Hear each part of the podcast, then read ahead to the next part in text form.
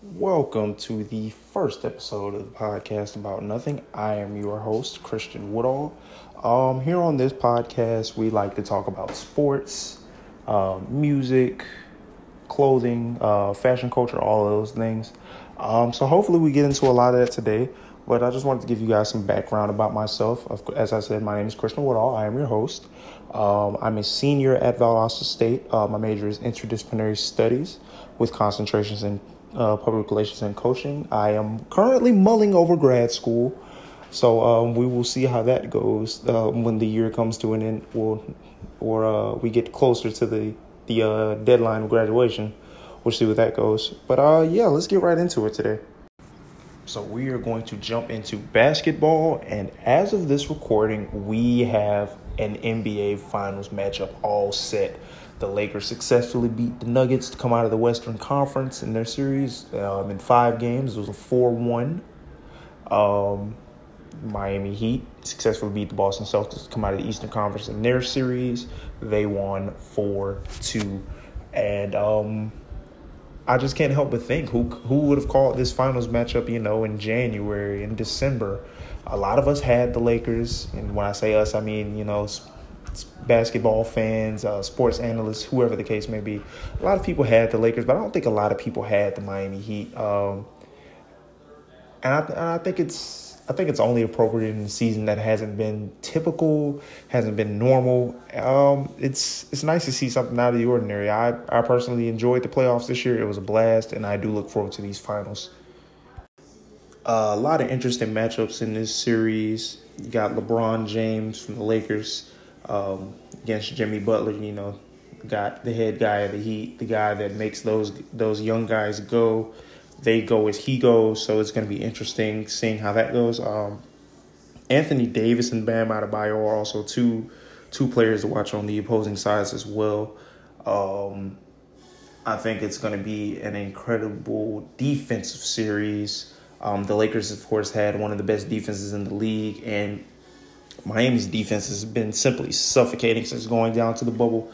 So we're going to see how that pans out. I personally have the Lakers in six. I think um, I think a lot of guys on, on that Lakers roster just has a lot to prove. LeBron James obviously felt like he um, he should have been MVP this year, or he should have at least gotten more votes for MVP. Anthony Davis is what was was widely what we widely believe snubbed out of a Defensive Player of the Year award. Um, yeah, those those guys on the Lakers are just fighting for a lot, fighting for their 17th championship. Um, fighting to uh, honor the legacy of the late great Kobe Bryant. So we we will see, but I I I just don't know. I think the Heat might have met their match. Another matchup that I'd be remiss if I didn't mention is the matchup with um between the two coaches, uh, Frank Vogel, current coach of the Lakers, Erik Spoelstra, who's uh, been in the saddle with the Heat for quite a while now. Um, this those two their coaching rivalry goes back to probably about 2011, 2012 when Frank Vogel was actually head coach of Pacers. And ironically enough, Erik Spoelstra was coaching LeBron James, and Frank Vogel was coaching against LeBron James. Um, and Vogel never got over that hump with that Pacers team. That Heat team with LeBron always bested um, Frank Vogel and his Pacers. So it'll be interesting to see if this time around Frank Vogel can get LeBron over the hump against Erik Spoelstra. We are going to transition out of basketball and we are going to get into some football. So, for the second straight week, the Atlanta Falcons have um, experienced I don't know what to call it. Is it a collapse? Is it bad coaching?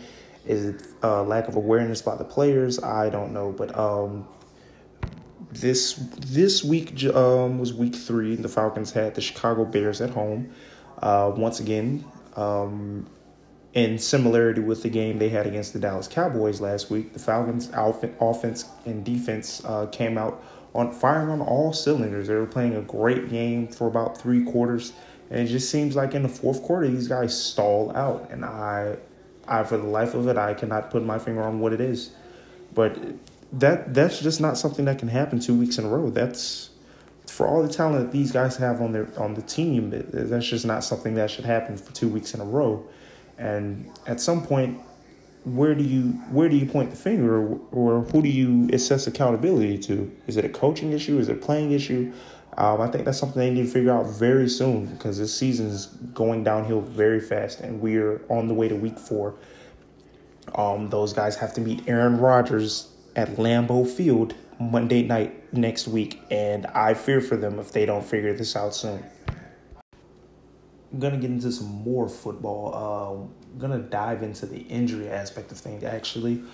Um, so as I think a lot of us know who watch football, or if you don't, I'll explain it to you. Um, so because of the pandemic, the, the NFL wanted to eliminate, you know, unnecessary travel and, um, you know, kind of limit contact, limit training camps, do things like that.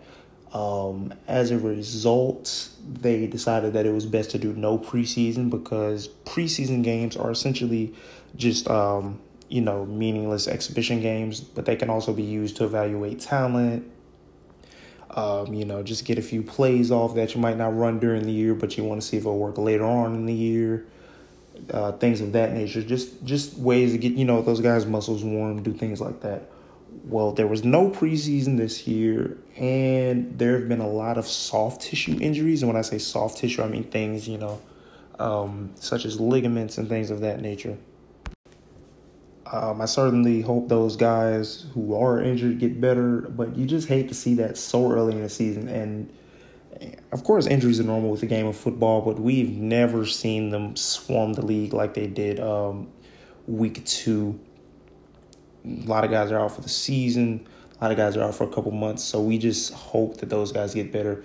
But if I'm the commissioner, I'm looking at these things when guys tell me, you know, they don't want preseason, that is meaningless. You look at it you look at them and you tell them, well, this is why we have preseason. Like you guys, you guys may be gladiators on the field, but you're you can get hurt. Like this, this could all be taken away from you. You know. So I think you should use those opportunities um, to get those warm up games, and even if because in preseason games, a lot of those guys who you're making the big bucks don't always play like big minutes. Uh, they'll probably play a quarter or a half or so.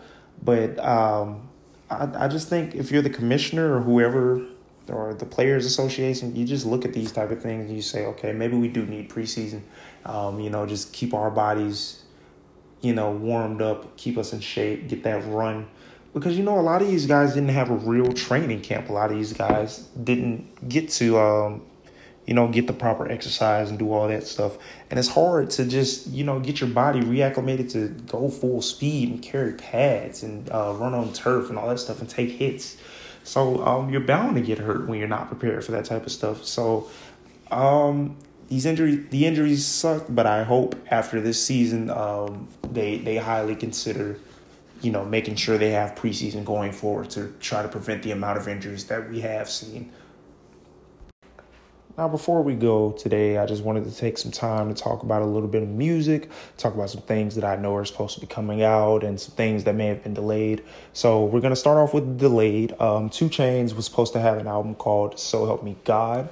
Um, it's going to drop September 25th, but he had recently took to his Instagram to discuss um, how he was waiting on, you know, some sample clearance and also clearance for a skit so if you're fans of him like I am, uh, just wait on it, guys. As a, as a, as a big fan of his, I know that it's going to be quality. I know that he takes his time on his projects. Um, he makes sure it's perfect. He makes sure it's mixed well. He does all of that. If you heard, if you haven't heard Rap or Go to the League, um, I suggest you go listen to it. It's a great rap album to me. Um, it was one, it was some of his best work. Um, you can tell he really put the time in on it, and I personally can't wait for this next project.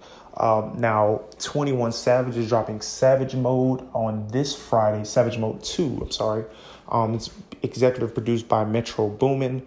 If you know who Metro Boomin is, you know that we are in for a great one. He's produced some classics from a lot of a lot of I'm sure what are people's favorite rappers: Future, Drake, um, Lil Uzi, Young Thug. Um, it's I think it's going to be a lot of fun, so everybody should stay tuned for that. And also, uh, 21 Savage is another one of those artists who really makes sure he perfects his craft, really makes sure he's um, not just putting out music just because. He really takes his time with his stuff. He makes sure it's something that the fans will like. He makes sure it's something they'll appreciate, that he know that they'll know that he worked hard on. So look forward to that. And something that I've also been looking for um, from Drake. Everybody loves Drake, right? Um, yeah, he has an album that's supposed to be coming. Some people are speculating in October. Um, Certified Lover Boy. He did drop a single from that album this summer called "Laugh Not Laugh Now, Cry Later," featuring Lil Durk. Um, I personally like the song, and I'm, I'm gonna be honest. I haven't been a huge fan of Drake's last few projects, but based off of, if I could base it off that one song, and as well as some of the um, some of his songs that got leaked this summer, um, we're I, I think those who are also disappointed with Drake are, are going to be really happy with this album that's coming out. Um, looks like a lot of quality stuff. Look like he's been working really hard. Uh, quarantine has done him really good remember him getting on his Instagram live and talking about it. Um, he's just had a lot of time to work on his music, um, mix these things, perfect it. So um, I, I think that Drake's going to be in top form whenever this album does drop.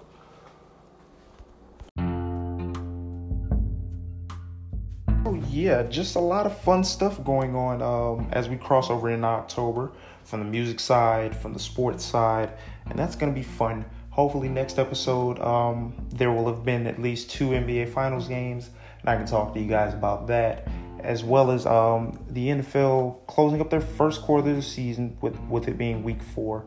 Um, i have enjoyed you guys. I hope you have enjoyed me. This has been the podcast about nothing. This is your host christian woodall signing off. Thank you